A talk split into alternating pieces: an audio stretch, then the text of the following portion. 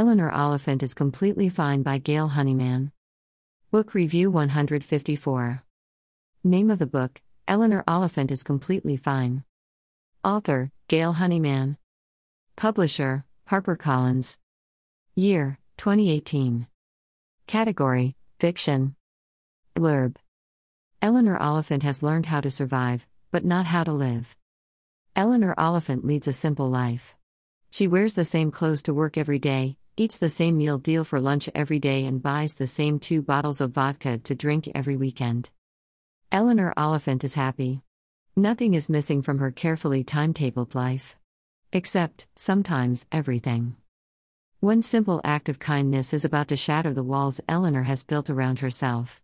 Now she must learn how to navigate the world that everyone else seems to take for granted, while searching for the courage to face the dark corners she's avoided all her life. Change can be good. Change can be bad. But surely any change is better than. Fine? Review TW Self harm, childhood trauma, abusive parenting. Eleanor Oliphant leads an unremarkable life in which she is content. She likes predictability, order, and pragmatism in her daily life. She knew most people saw her as different from them. Whether it was due to the scar that ran down her face or her visible eczema, or it was due to her non existent social skills, one could never tell. With that being said, I could not help but appreciate Eleanor's eagerness and openness to trying new things, albeit through baby steps.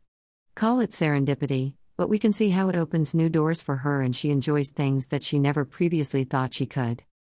From the beginning, we can see how her colleagues are unkind to her and alienate and bully her at her workplace. Only Raymond tries to get to know her instead of judging her from her appearance. We are all guilty of judging people around us too quickly. This book is a small reminder that we need to be kind and learn to look beyond physical appearances. It shows us how acts of kindness can go a long way, even to the extent of saving a person's life or getting through the lowest points in their life. Eleanor's relationship with her family is complicated, especially with her mother. She was a child whose emotional needs were unmet, which leads to many issues as an adult. Her childhood trauma comes in the way of a proper relationship as an adult. Eleanor was initially reluctant to attend therapy due to the stigma associated with mental health and her general reluctance to delve into her painful past and split open the wounds. However, we can see that once she gets over her initial inhibition, she can feel much lighter and work one by one on all her issues with the help of a professional who is qualified to help in such situations. The author has tried to normalize taking professional support and being open about mental health issues in a professional environment. One of the most pleasantly surprising incidents was how her boss Bob views her absence from work right after her promotion. Most workplaces, even today, are ill equipped to deal with the mental health of their employees with the required empathy and support.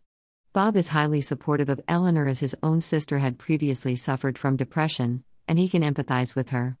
It is also powerful to see that her coworkers also come around and are very warm to her once she returns after a long break back to the office.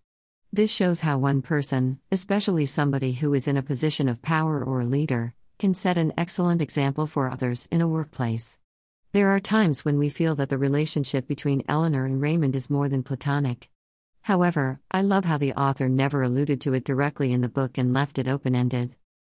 The book has quite a lot of funny moments lined with Eleanor's quirky social commentary. Eleanor starts off as an unlikable character, but she will grow on you, and towards the end, she almost becomes a close friend.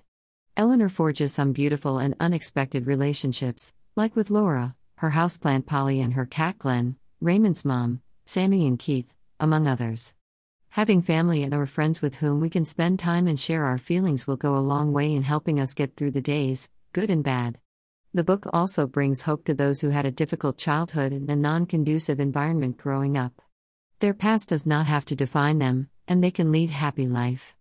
The language, the style of the prose and the theme make it a great book to be incorporated into a syllabus for academic purposes. It is a book that will leave you with a feeling of warmth for days after you complete it. If you want to pick up one book on mental health awareness, let it be this. Rating 5 fifths. Amazon link.